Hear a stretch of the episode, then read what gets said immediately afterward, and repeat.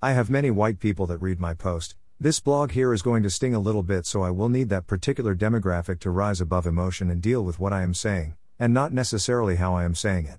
So put on your goddamn seatbelt because here we go. Does the European connect with their ancestors?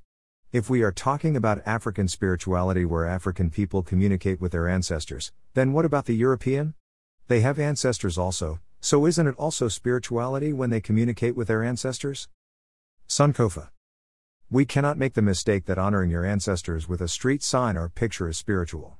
Now it is Sankofa, when you look and pay respect, but it is not spiritual work. To do spiritual work, you must communicate with the ancestors, not just put up a picture. You must listen to them, all this is spiritual work. When the white man puts a picture of his ancestors on the dollar bill or makes a holiday for them, this is not spiritual work. There is nothing wrong with this, and in fact, we as African people should be doing the same thing, but to do spiritual work, you have to have access to the right side of the brain, and the European does not have this. He is left side dominant, which means he is a linear thinker. Now, there is nothing wrong with left side thinking, but you can't be left side dominant and have access to the spirit world.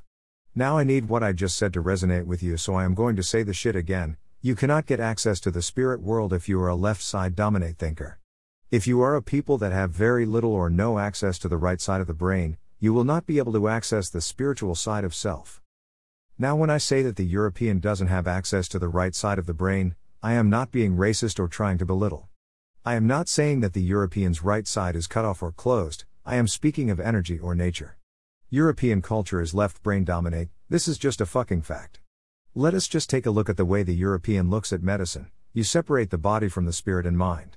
You try and heal the body and leave the spirit and mind to a bullshit pastor or psychologist. This is patently UN African.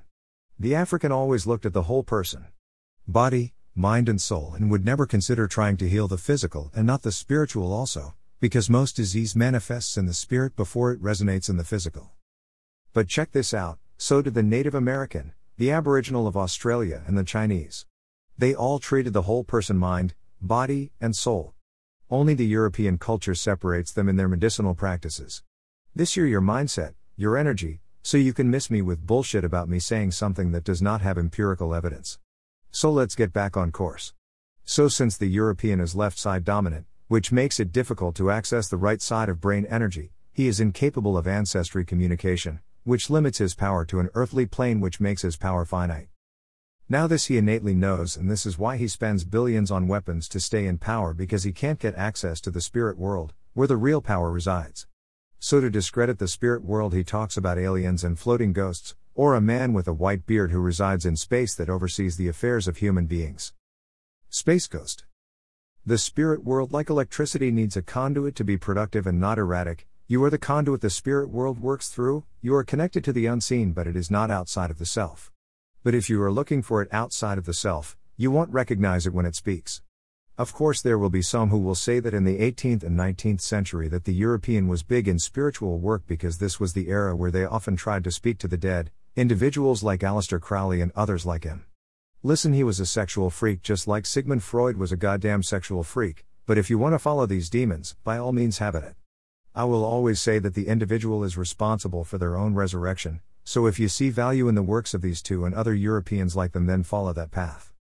So if you as an African are tied to the earthly plane of politics, the goddamn police, vaccines, rent, chemtrails, etc., these are all real, but they are on a low vibrational level, and if this is where you are resonating, this is where the devil slash enemy will control you and rule you because this is his plane of existence.